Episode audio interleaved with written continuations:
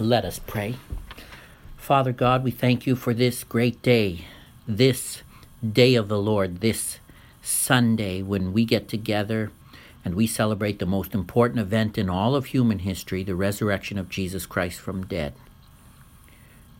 And we thank you that the tomb is empty, that sin is forgiven, that death is conquered, that you are exalted, that salvation has been granted by grace to all who would receive it. We pray as we would study that we would love you, that we would see you, that we would follow you, that we would believe in you. And we pray for your Holy Spirit to open our hearts and our minds to receive the truth of Scripture. And boy, is there some good truth in this chapter of the Bible. So bless us, we pray, as we hear your word in Jesus' name. Amen. So, what is the most important thing you can know? And you think about all that information that we're constantly bombarded with from media and advertising. I mean, the average home has multiple TVs. The average TV's on eight hours a day. The average person spends three hours a day online. Just think of all of the constant influx of information and out of that sea of information that you will receive throughout the totality of your life, what would you answer would be the most important fact that you know? 1 Corinthians 15 1 to 11. Paul says that what he is going to tell us about the death, burial, and resurrection of Jesus is the most important thing in all of human history the most important fact to be known. He declares it to be of first importance. So he begins answering this very important question of what must be known. He says, Now, brothers, and that's a term of endearment for Christians. Brothers, brothers and sisters, male and female Christians who love Jesus, I want to remind you of the gospel. The gospel being the good news. That's what the word means. Life is filled with bad news. There is sin and injustice and war and oppression and famine and evil and death. There's plenty of bad news. If you watch the news, you get plenty of bad news. Paul says there's also good news. The good news is about Jesus. He's going to tell us about Jesus Christ. That Jesus became a human being. Our eternal God took on human flesh to identify with us. He lived a life so that he could sympathize with us in every way, being tempted as we are, suffering as we are, yet he did not sin as we do. And then Jesus died. He died in our place. Paul will say, for the reason of taking away sin. And then three days later, he rose. This is the good news. That the world is filled with bad news, and the good news, the best news we've ever heard, is that God has loved us in Jesus, that God has dealt with our sin in Jesus, that God has conquered our enemy in Jesus. This is very good news. And he goes on to say, I remind you of the gospel that I preached to you. Kind of as news reporters give us the news, so preachers are to give us the good news of Jesus, which you received. And that and that would be our prayer for all who come and hear. I pray that you would not only hear about Jesus, but that you would receive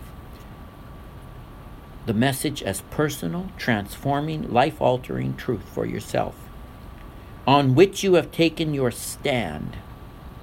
The result being, then, we would pray that upon receiving the truth of the person and work of Jesus, that your whole life would be built upon that truth, and that you would stand for the remainder of your life and into your eternity on the truth that is Jesus, who takes away sin and conquers death, and that he alone is worthy of worship.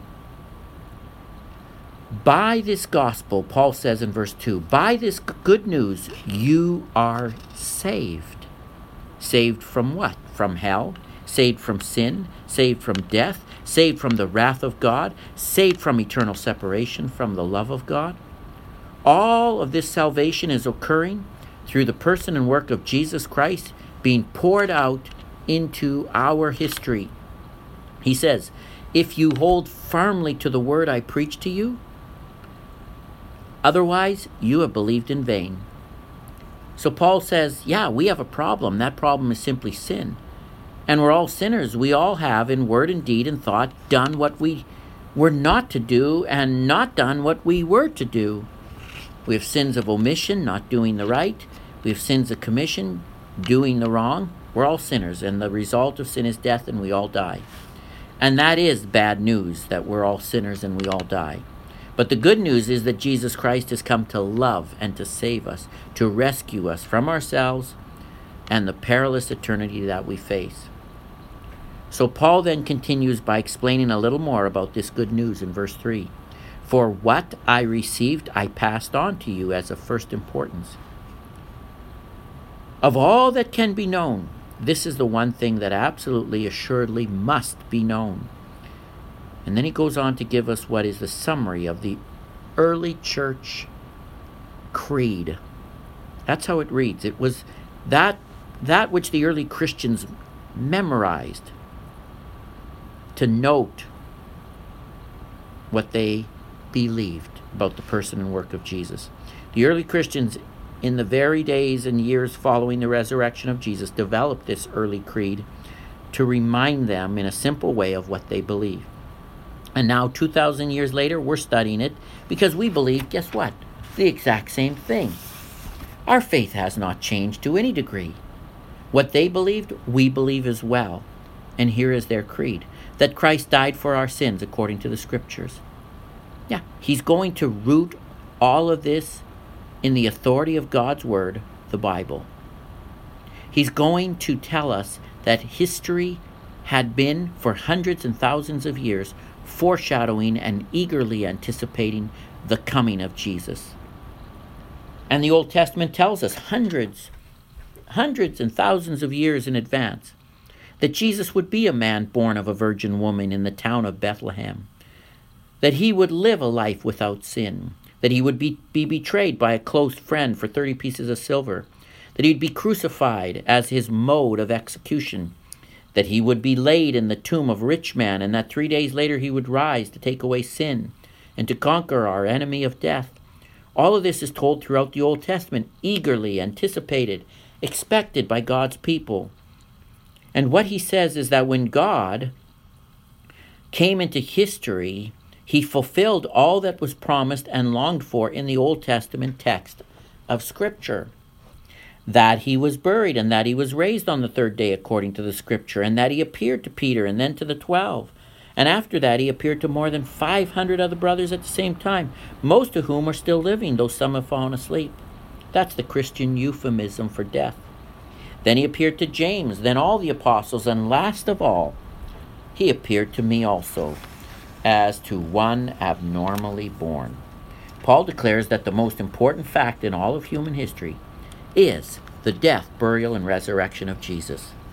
And he gives us four lines of reasoning and evidence to help bolster the claim of Jesus' resurrection, which assuring us that placing our faith and trust in Jesus is altogether wise and good because it's altogether grounded in historical reality and fact.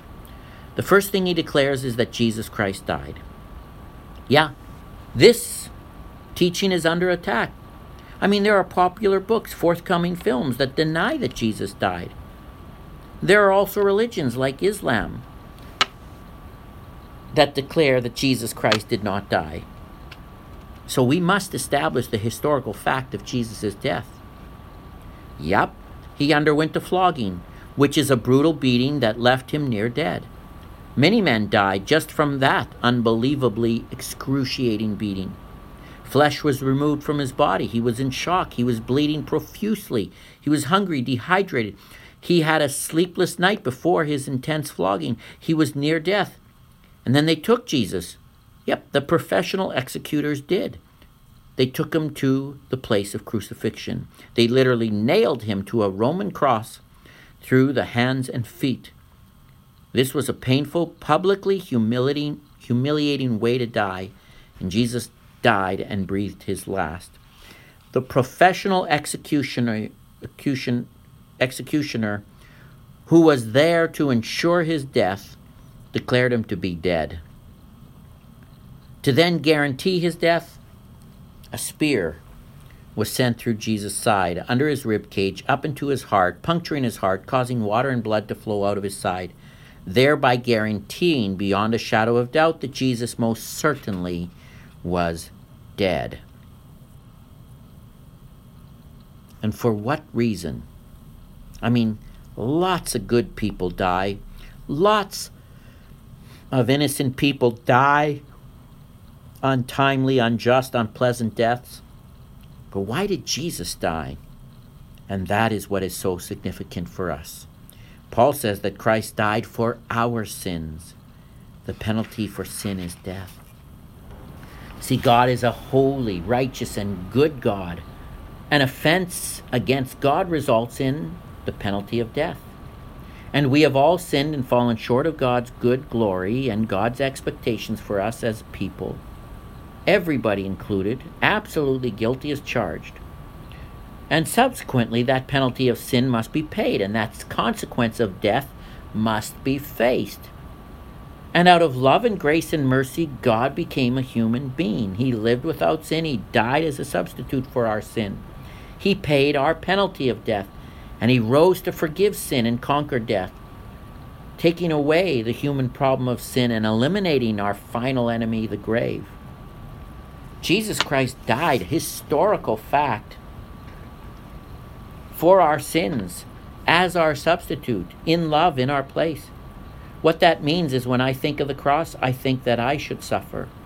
I think I should have died. I should have undergone the same sort of horror that Jesus did because of the person that I am and the life that I have lived. But I will not die that kind of death, and I will not face that kind of eternal judgment and separation from God because Jesus did it for me. So the first thing he says, Jesus Christ died for our sins. And secondly, he was buried. We know that Jesus' body was then taken off the cross. It was prepared for burial. In that day, the preparation was not unlike what we would call mummification. Very similar, where they would wrap the body in upwards of a hundred pounds of linens and spices. It was a major preparation of the burial. It was a large process, arduous process. Once the body was prepared, it was then laid into a tomb. Jesus was born homeless. He had to he had no tomb. So one of his disciples, more of a secret disciple, who was quiet about his faith, was a rich, affluent, powerful, well-known public figure named Joseph of Arimathea, gifted to the dead body of Jesus his own personal tomb. This was to fulfill what was promised in Isaiah 53 that Jesus would be buried with the rich in his death. And his body was laid into that tomb, so that tomb was widely known to belong to a public figure, easily verified. A large stone was rolled over the entrance to the tomb to guarantee that no one would tamper with the body. The seal of the government was placed over that tomb to ensure that no one would tamper with the body of Jesus.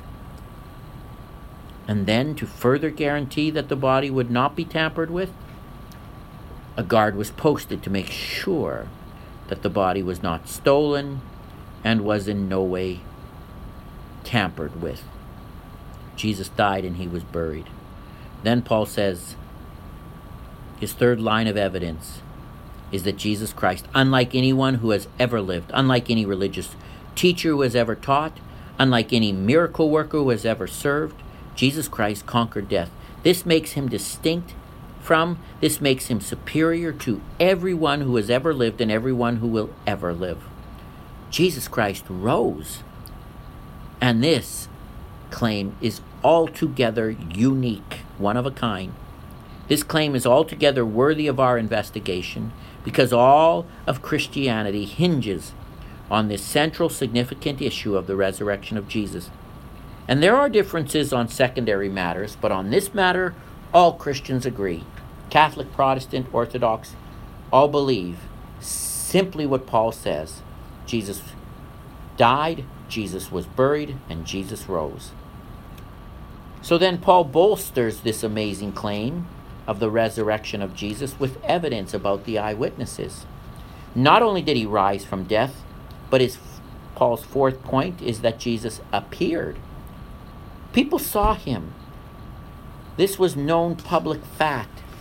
This was not obscure, hidden fact of the day. This was public news and public discussion. He says, first of all, that Jesus appeared following his death and resurrection to his friends, and that included Peter, whom he names, Peter being the leader of the disciples, who was trained by Jesus personally for some three years.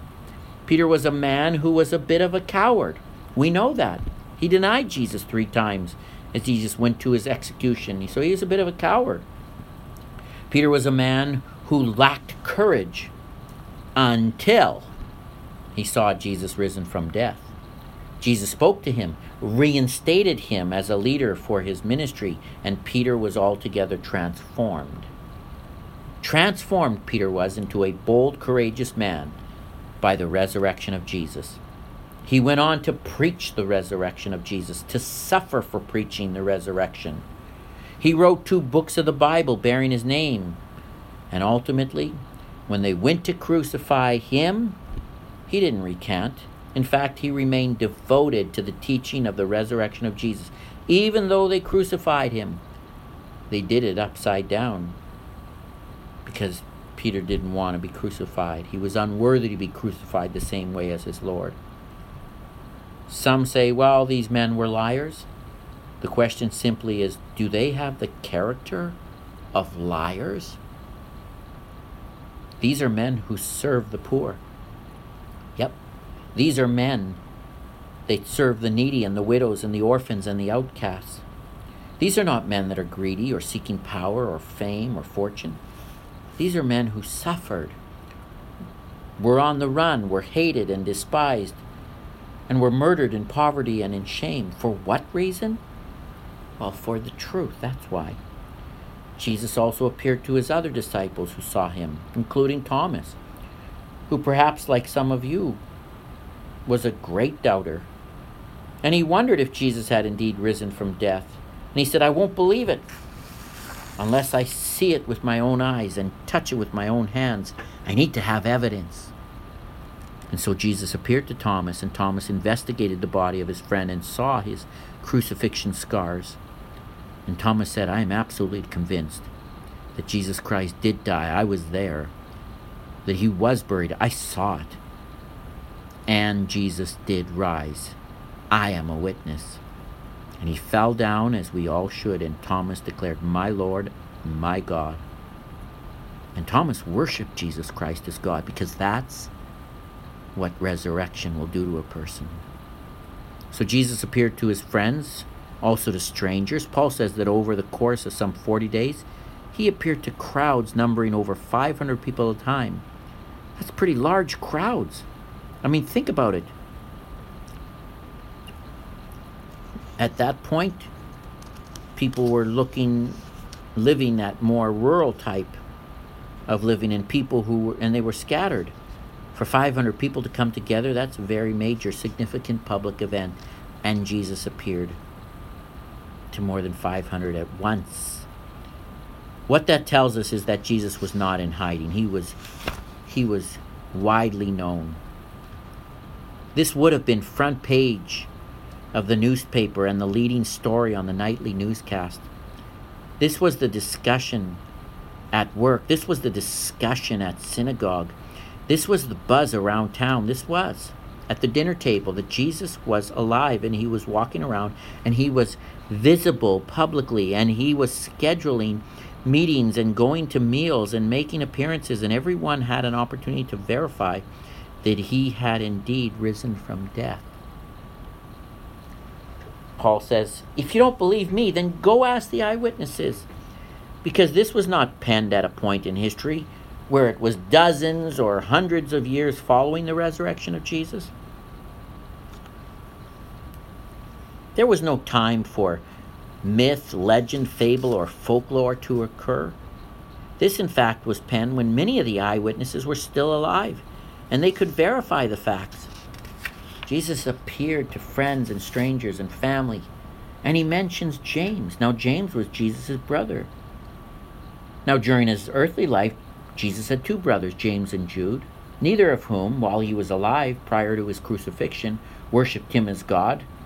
For understandable reasons, most of us would not feel comfortable worshiping our big brother. It's unreasonable. But James and John worshiped their big brother as God. Why? Because he rose from the dead. They believed that their brother was God, that God had become a human being that happened to be their big brother. And they, they were so utterly transformed that they not only became Christians who worship Jesus, something that good Jewish boys don't do. Good Jewish boys don't just pick people to worship, they must be absolutely convinced that the God that they're worshiping is the God of the Old Testament, the God of Abraham, Isaac, and Jacob, lest the Ten Commandments be brought to bear upon them, that they would worship a false God and suffer the eternal torment of hell. And his own brothers said, You know what? It's true. We lived with him. He's our brother. He never sinned. We saw him die. We saw him buried. We saw, we went to his funeral and we saw him rise, and it's our brother. He said he was God, come down from heaven to live without sin, to die to take away sin and that he would rise to prove that he was God on a mission of salvation. And he did exactly what he said he would do. They began to worship their brother as God. They both became pastors. They both wrote books of the New Testament bearing their names. James became a very prominent leader in the early church, pastoring from the very beginning the church in Jerusalem. And Paul says, What would it take for someone to worship their brother as God? extraordinary evidence that what? Such is the resurrection. Some of you might say, well, these are his friends, maybe his acquaintances and his family. Perhaps they were predisposed to eagerly yearn for the coming of Jesus from death. Maybe they worked together out of their heart's longing because what they really wanted was Jesus to rise. Maybe they made this up and hundreds of thousands of people were in on the lie. Maybe they all suffered for it for no apparent reason. Man, that's stretching things. To make the final point, the absolutely nails the case of the resurrection of Jesus. Paul says, I saw him too. Now, Paul was not an acquaintance, Paul was not a friend. Paul was not a family member of Jesus, he was an enemy of Jesus. He hated Jesus with the kind of deep hatred that few have ever had for Jesus or anyone else. He despised Christians. One of our first introductions to Paul is in the book of Acts, where what is he doing? Participating in the public execution and unjust murder of an early Christian leader, a deacon named Stephen, because Stephen worshiped the resurrected Jesus. And Paul's mission was to murder people who worship Jesus until he saw the resurrected Jesus. And upon seeing Jesus restored to life, Paul was struck with the incontrovertible fact that Jesus Christ was and is God who has taken away sin and conquered death and deserves our worship alone. And Paul was radically transformed. He went from a murderer of Christians to a pastor of Christians. He went from someone who put Christians to death to preach the hope of their resurrection at their funeral as their pastor. He went from a man who devoted his life to destroying Christianity to a man who gave his life in the service of Christianity. He is a man who was shipwrecked homeless, beaten, left for dead, impoverished, on the run, and in prison for one reason he wouldn't stop talking about the resurrection of Jesus. And Paul is essentially saying this I wouldn't lie. I would not have such a change of heart, a change of mind, a change of life, if it were not indeed factual and true. And the question is why would a man like Paul tell a lie that is absolutely opposed to everything that he is committed to, that only condemns him as a fool. Why would he tell a lie that profited him no power, no fame, no money, no glory? All it brought him was shame, disgrace, death. When previously to that, he was a highly respected, affluent man who had a bright future before him. And he gave that all up and had an absolute transformation in his heart and in his mind regarding the person and work of Jesus. The answer is because it's true. Because it's true. And the eyewitnesses were alive to verify this fact in that day. And we would be so foolish as to thousands of years following the fact to believe the testimony of people who weren't eyewitnesses, to believe stories that were made up hundreds of years after the eyewitnesses lived, to follow the teachings of people who have great money to make, have great fame to pursue, by reinterpreting the story of Jesus when those who suffered and died homeless, broke, and despised for the cause of the truth tell us the facts that Jesus lived, that Jesus died, that Jesus was buried, that Jesus rose, and that Jesus was witnessed by many friends, family, strangers, and enemies alike. And then Paul concludes in verse 9 For I am the least of the apostles, and do not even deserve to be called an apostle because I persecuted the church of God. I murdered Christians. But by the grace of God, I am what I am, and his grace to me was not without effect. No, I worked harder than all of them. Yet not I, but the grace of God that was with me. Whether then it was I or they, this is what we preach. And this is what you believed. What he's saying is this that Christians are not good people. If you're here and you're not a Christian, you say, I'm not impressed with Christians. I think they're all sinners. We would say, yes, that's what we believe. You may say, well, Christians are no better than I am. Yes, we would agree with you. Some of you are perhaps thinking, what right do you have to tell me anything? And the answer is, well, I have no right at all. Just as Paul had no right to be a pastor. You see, God does not choose us because we are good people. God does not choose us because we are lovely people. God does not choose us because we are deserving people. God chooses us in spite of who we are, in spite of what we've done. You say, well, how does that work? How do undeserving people get love? How do guilty people get forgiven?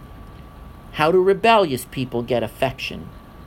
How do condemned people get mercy? And Paul says, that is grace. And that is the heart of the Christian faith grace. We are a people of grace. We say we're all sinners. We don't merit, deserve, earn God's love and favor. None of us can claim a right for God to be kind to us, to forgive us, to embrace us, to en- endure with us, to deliver us into his eternal presence. None of us has that right. But by grace, that offer is given freely. This is God's love in action. This is God's mercy in action. This is God's kindness at work. It's all of grace. Paul says, I'm saved by grace. I would tell you, I'm saved by grace. That's, that's all. And all who are saved from death and hell and sin and judgment are saved by grace through Jesus Christ alone. And Paul says that not only does God's grace save us from our old way of life, it empowers us for a new way of life. Paul says, I've worked very hard and I've accomplished a few things, but don't pat me on the back. It was only by God's grace that I got anything done. It's only by God's grace that I have had a transformation of my life. That God could use me for his purposes, that God could come out of this evil heart. And so grace is the heart of all we believe. Grace is the sum total of what we are about. That grace saves us by grace through Jesus. God empowers us to live a new life forever together with Him by grace, a life that is changed in this body. A life that has eternal value because it will be lived together forever with Jesus, who has made a way for us beyond the grave by his resurrection from death. So, do, so I got to ask you have you received this truth? Paul says that we must receive it and we must stand upon it to be of practical value for us. Ask yourself do you love Jesus? Do you know Jesus? Do you belong to Jesus? Do you pray to Jesus? Do you sing to Jesus? Do you serve Jesus? Do you live for Jesus? Do you adore Jesus because of what he's done for you? Is your heart inclined toward Jesus? Does your mind open the scriptures and search for Jesus? Does your heart long for him? Do you wait, do you wait for the day when one day you will see Jesus face to face? That's what Christianity is all about. It is Jesus loving us and us responding with love and obedience to him. And the good news is it doesn't matter what you have done. You certainly probably are not any worse than Paul, even the worst among us. And if God could love that man, think about it, and enable him to write a large portion of the Bible, then God certainly has sufficient love for all of us. That's how I look at it. And is willing to embrace us as well through the death and resurrection of Jesus to take away sin, to reconcile us to God, to conquer our enemy of death, and to begin newness of life with Him marked by grace. Think about it. You can pray to Him, ask Him to forgive your sins, and be your God. He will, because Jesus Christ is alive and well. He's happy to hear from you. He's happy to respond to you. He is delighted to answer prayer. And I want you to know that as Jesus got out of his grave, God's people come together, they'll get out of their grave. Every tribe, language, tongue, nation, people of the earth. On our day of great resurrection at the coming of Jesus. Wow, think about that day. With brothers and sisters numbering in the billions around the world, who, like Paul, say, I've been saved by grace. God has loved me well, and I'm exceedingly glad. Amen. Father, we thank you for being honest about our need, and we confess that we are sinners fallen short, and that we find ourselves separated from you and in need of reconciliation of that broken relationship. We thank you for humbly coming as a human being to identify with us. We thank you for courageously resisting sin and living without sin.